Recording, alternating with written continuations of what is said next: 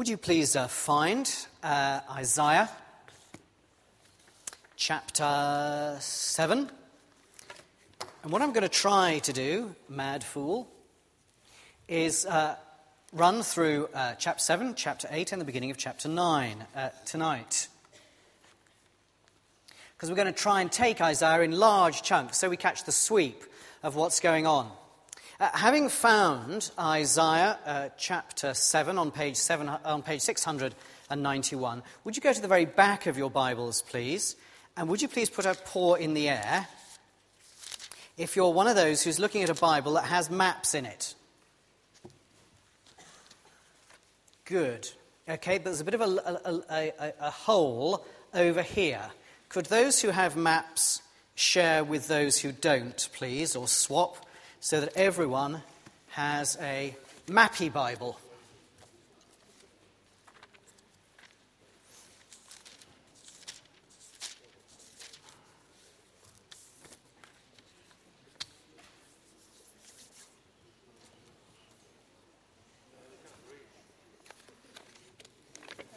Are we sorted?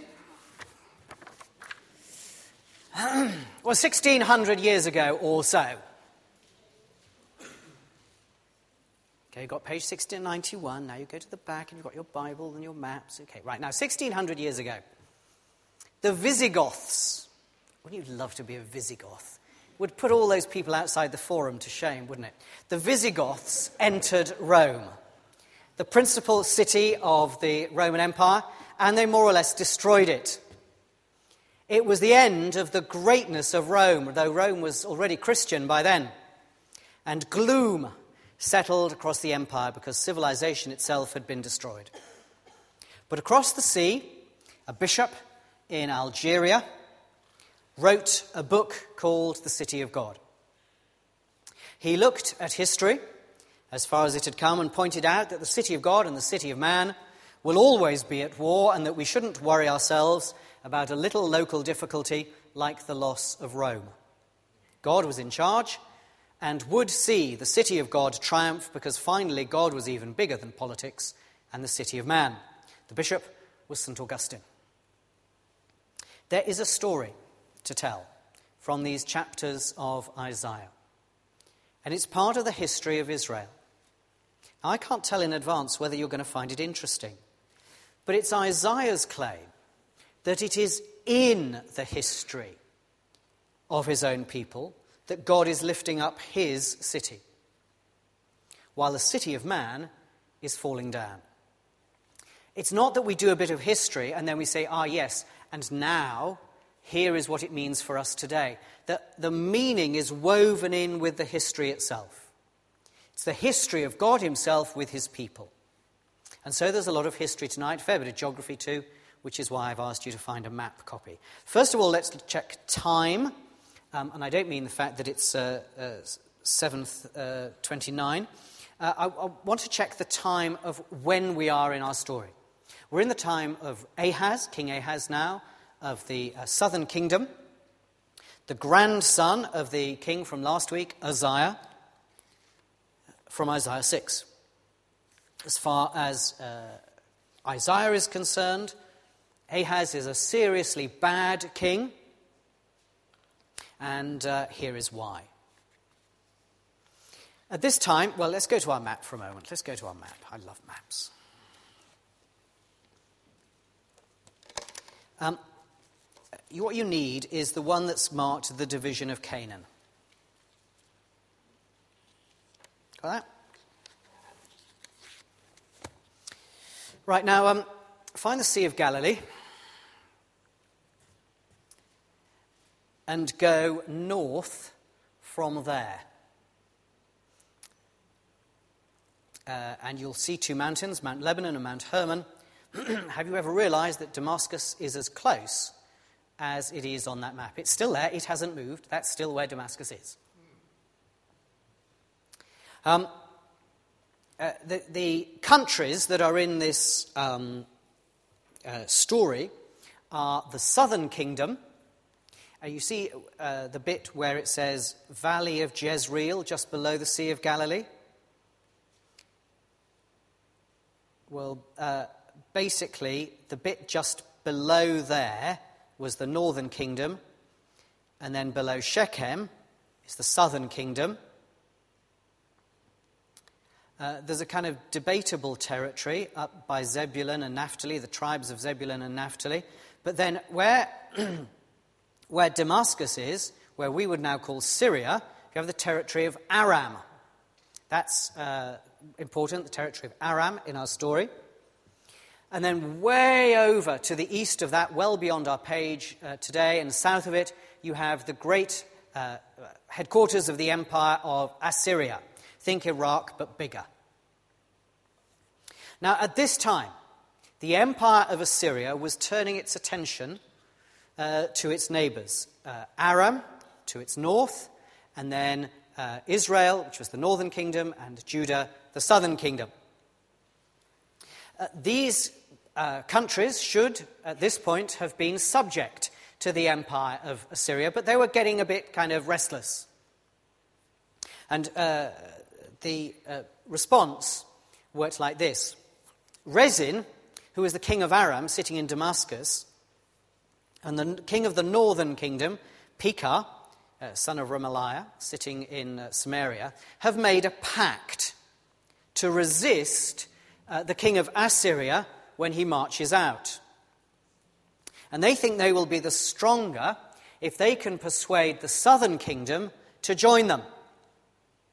And they have marched south from Damascus and from Samaria. They've marched south uh, nearly to Jerusalem to fight Judah and to persuade Ahaz that it's in his best interests to join their coalition and their rebellion against Assyria. But Ahaz in Judah, in the southern kingdom, is thinking other thoughts. He's thinking, what's my best move here going to be? Perhaps I could get help from Egypt. Or perhaps I couldn't. Better still, I could persuade the king of Assyria itself that I've been loyal to you, not like the naughty kings of Syria and Israel, so you'll be kind to me and my people, won't you? And that's the politics as chapter 7 opens. The forces of Syria, Aram, and Israel, the northern kingdom, are practically at the gates of Jerusalem.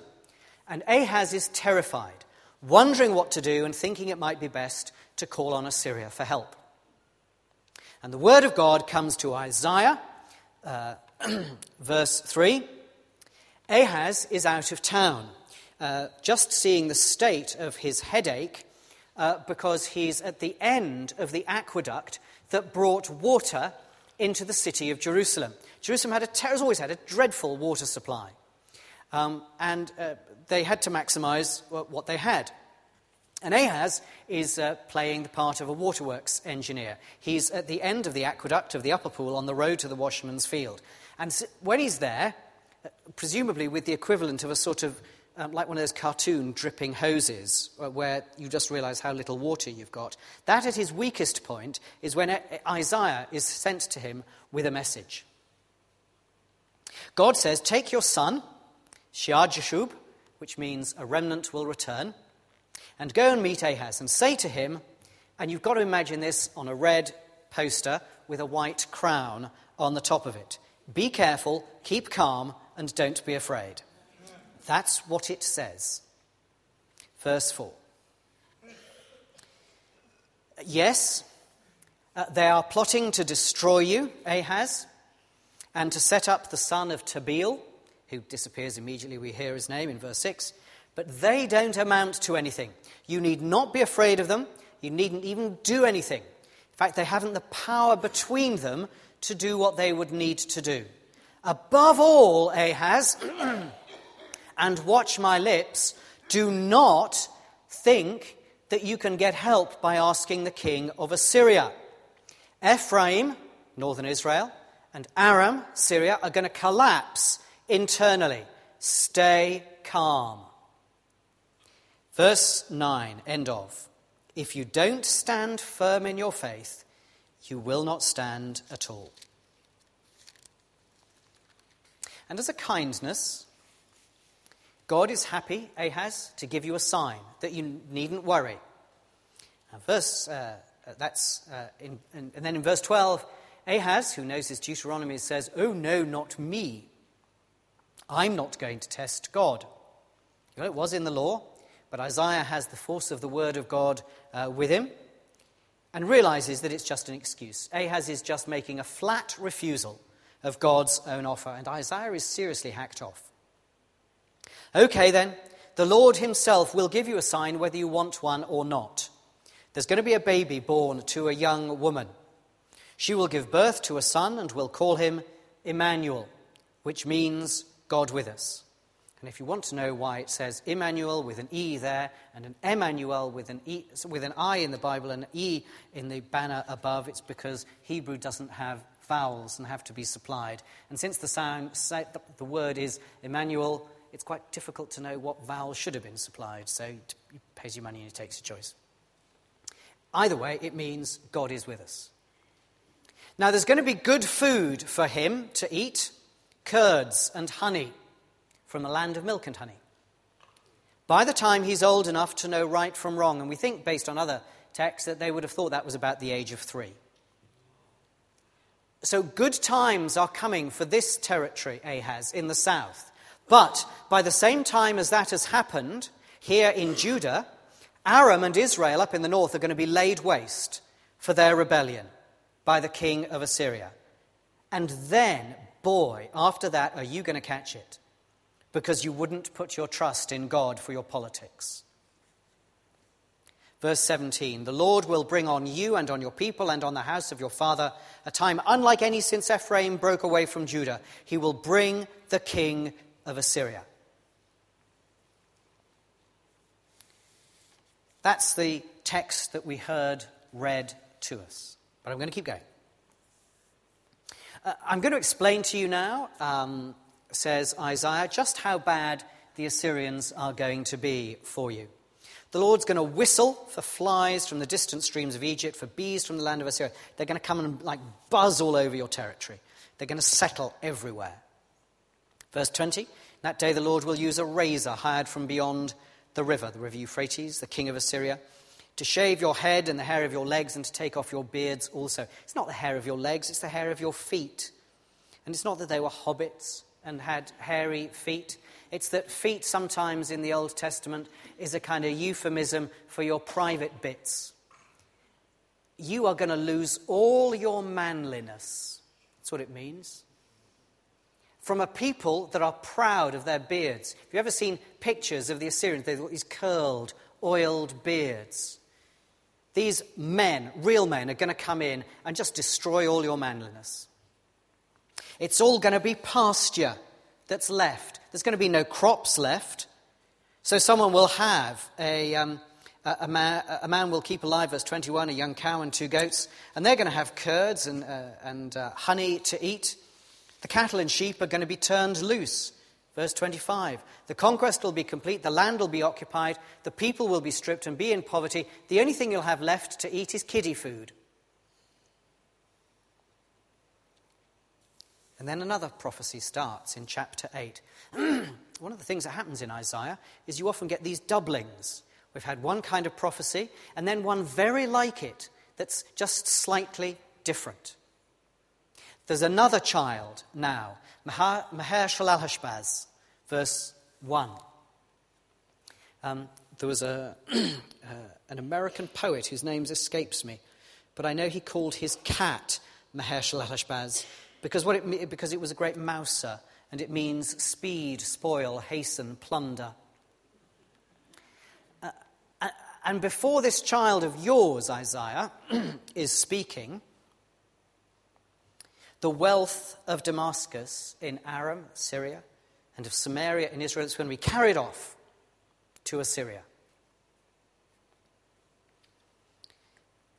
You thought, Ahaz, that you had problems with the feeble waters of Jerusalem, what are called the gently flowing waters of Shiloh in verse 6. You thought that you had to find a more secure answer rather than just waiting and trusting in God. Well, Ahaz, meet the mighty waters of the Assyrian Empire. the mighty floodwaters of the river Euphrates, verse 7. The land will be engulfed and sweep, the water will sweep on into Judah. You are going to be, verse 8, up to your neck in it. There will be no protection from the bird of prey that is Assyria. Its outspread wings, verse 8, will cover the breadth of your land, the land that is Emmanuel's. now, Shear Jashub meant, if you remember, a remnant will return. And all that unfolds from now on concerns the distinction between the many and the few. Between the many, the powerful, those involved in politics who would not trust God's word when it came to them, and the few, apparently feeble, who did. We've had this terrible prophecy of judgment all through to chapter 8 and verse 8. Relieved only by a prospect that for a few short years there's going to be the promise of this child who will get to the point of knowing right from wrong, who will eat curds and honey. But by the time that has happened, the, the, the rolling rush of judgment is already on its way.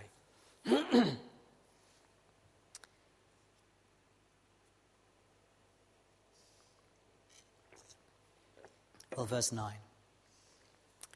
Well, many, many people, you can do what you like. Devise your strategy, verse 10. Propose your plan, but it will not stand because God is with us.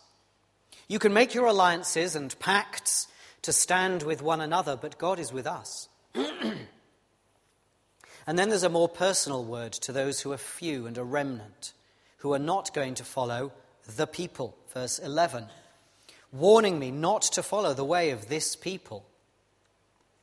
He said, God said, Don't be like this people. Fear God, not the armies and the empires. For us, God will be a sanctuary. Verse 14a. But for them, he will be a rock to fall over, a stone that causes them to stumble a trap and a snare. No, your path needs to be that of steady faith. You've bound up the testimony. Your job is to listen to the law. Wait, verse 16. Wait for God Himself. God Himself remains Yahweh Almighty, who dwells on Mount Zion, verse 18. That's where we put our trust. So don't be like the alternative. They're going to do just about anything to uh, keep their hopes alive. They are faithless to God who lives. Verse 19. They are faithless to his word. So we need to remind you to go to the law and the testimony. The consequences for them are calamity. They will roam through the land. Verse 21. They, uh, despair. They will become enraged, will curse their king and their God and they will become hopeless. They will see only distress and darkness and fearful gloom. Well, that's history so far. We're going to go on to chapter 9 in a moment, but so far, everything that has happened, everything that's been said, written, makes sense within the history. The child born as uh, Emmanuel, we cannot identify. It might be Ahaz's own son, Hezekiah, who will go on to see, uh, lives through the most extraordinary events. He was a king of great godliness who saw the tide actually turn against Assyria, even though the threat was just postponed. Perhaps it was a child of Isaiah along with Shear-jashub and Maher-shalal-hash-baz. We don't know. We only know that the promise of God with us refused to die, and it was carried forward into a greater expectation. Let's just recognize the gulf that separates us from all of this. If you're talking to John afterwards about a trip to Israel Palestine, ask him about the inside of 10 Downing Street. Uh, John, because of his uh, work with uh, uh charities, especially the YMCA, when he was head of it here, had occasion to be asked to join the great and the good from time to time. Here's a question for you. If a similar word of God came to you, and you were told to go to Prime Minister David Cameron on his visit to the headquarters of Thames Water and give him a warning like this, what would you wear? And I ask it only because the whole, it puts in context the whole madness, the absurdity of that kind of question. It's absurd, and it's not just because, despite what some may think, the British people and the people of God aren't the same. It's, it's just mad for us to consider that kind of scenario. Let's be clear nonetheless that Isaiah is moving in a world in which God is totally sovereign and in which God moves the pawns around the board, the map that I've taken you to, exactly as He chooses. And for us, one major lesson here has to be the very simplest one God really is in charge of the nations. And we, His people, are called to live in trust of His good purposes. Now, we live in a democracy, and some of the power of Ahaz as an absolute ruler is now with us. We are those who sometimes may have to decide what to do in the face of threat. And we are those, moreover, who may come under some of the judgment that belongs with Ahaz. Surely this passage teaches us not to be surprised if living as the people of God means that we're sometimes sinful, sometimes inclined to trust other than to God. The passage teaches us to be realistic never to give in to that version of the Christian faith that's all white smiles and perfection. It drives us to the humility of knowing that even under the banner of God's promise, we can get things dreadfully wrong. And in one way, we should treat it as a message that could go to David Cameron, even though we can be just as sure as Isaiah was that it would be ignored. What if, after all his work in China over the last decades, the Holy Spirit is ready to work across the world, not despite the decline of the West, but through the decline of the West? What if what we think of as civilization, as the Romans thought of Rome, actually needs to be destroyed and burned so that the city of God will flourish? We have more responsibility than the people of Ahaz did. And so, yes, of course, we should work for the flourishing of our alliances, but there may be a bigger story going on. It may be that we are wondering whether the flow of water uh, should perhaps be channeled this way or perhaps should be channeled that, while meanwhile a vast tsunami of water is about to come down upon us. And will we be ready? Will our children learn to put their trust in a God who's far bigger than the politics of our day and may even use the politics of his day in his purposes to ensure that there shall be a people, even a remnant people, and God will be with them. And so to chapter 9, and I've separated it because this is the part of the story where we can't see, we can't a- account for what happened. There's, the, the, there's an overflow from this story that isn't exhausted uh, by this history we know. Zebulun and Naphtali. Back to your map. You see them uh, up north of Mount Carmel, between Mount Carmel and the Sea of Galilee.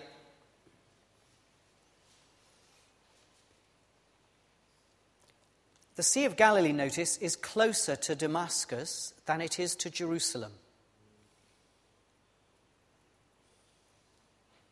If the Assyrians were coming through, Zebulun and Naphtali would catch the full force of Assyria's advance, and they would be in the terrible, fearful gloom. But no more. And we have to detach ourselves from history. Not even in Hezekiah's day can we say that we see chapter 9 fulfilled. The northern lands were often fighting others. There was great uh, territory down, way down south called Midian that would sweep up the eastern side of um, the River Jordan and come and sit into the, the, ter- the plains that that split the northern and southern kingdom. Uh, and that's why we get the language in verse 4 of the day of Midian's defeat. It was a great people, and they weren't often defeated. But when they will be, def- they will be defeated, rather, within this prophecy.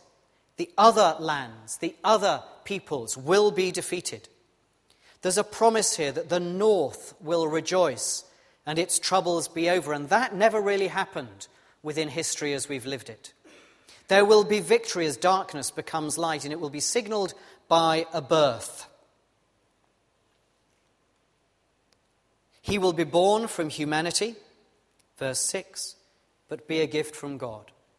His shoulders will bear the responsibility of government. He will be known for wisdom, might, father-like tenderness, peace, and therefore fulfillment. His kingdom will increase and he will reign on the throne promised to David with the promises that Ahaz refused to trust. All of that is much bigger than the Old Testament ever contained. But we know the answer to it. Some of it. Because, of course, it's still not fulfilled. Justice and peace and righteousness are still aspects of faith more than they are of sight. I'm very conscious, coming to the end of this, that you probably walked in as most of us do. Concerned on a Sunday night for health, job security, relationships. And there are no promises in all of Isaiah 7 through to Isaiah 9, not a single promise about any of those. But this does tell us how faith works. How it worked in the days of Isaiah, how it worked in the days of Jesus, the part fulfillment of what we've heard promised to us in chapter 9, and then now. We have seen a great deal fulfilled. What's there in 7 and 8 has been fulfilled. We have seen that happen.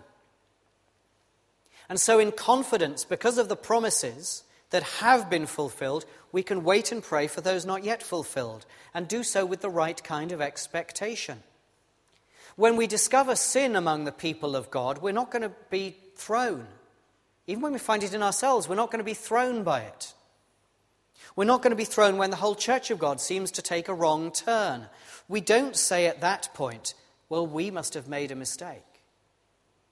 Rather, we know that God has had and always will have a remnant whom he challenges to wait and trust and rely on him to fulfill his promises. And I suggest that that is the most practical response, even to health and wealth and the relationships. Because the world around us, which puts all its faith in the same things that Ahaz did the politics of Egypt and uh, Assyria and, and Syria and Galilee and what have you. The world around us has thousands and thousands of reasons that stare us in the face why we might be wrong, why we might give up. And it seems to me the reasons are strong, particularly at the moment. But we do not give up because the promises remain written into the history, written down as the law and the testimony. The banner stands above us still. Emmanuel, God is with us. And so, who can stand against us? Our God is with us. Emmanuel. Let's pray.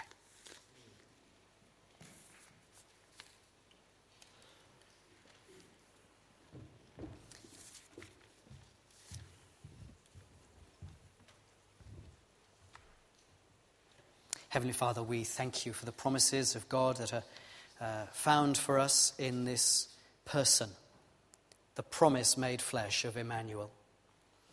And we ask that as we go back into our daily world with all its anxieties, with all its reasons that the world looks so much more stable and certain of itself than we sometimes feel, give us confidence, we pray. Simple, resting, waiting confidence in all that Emmanuel will be for us. Amen.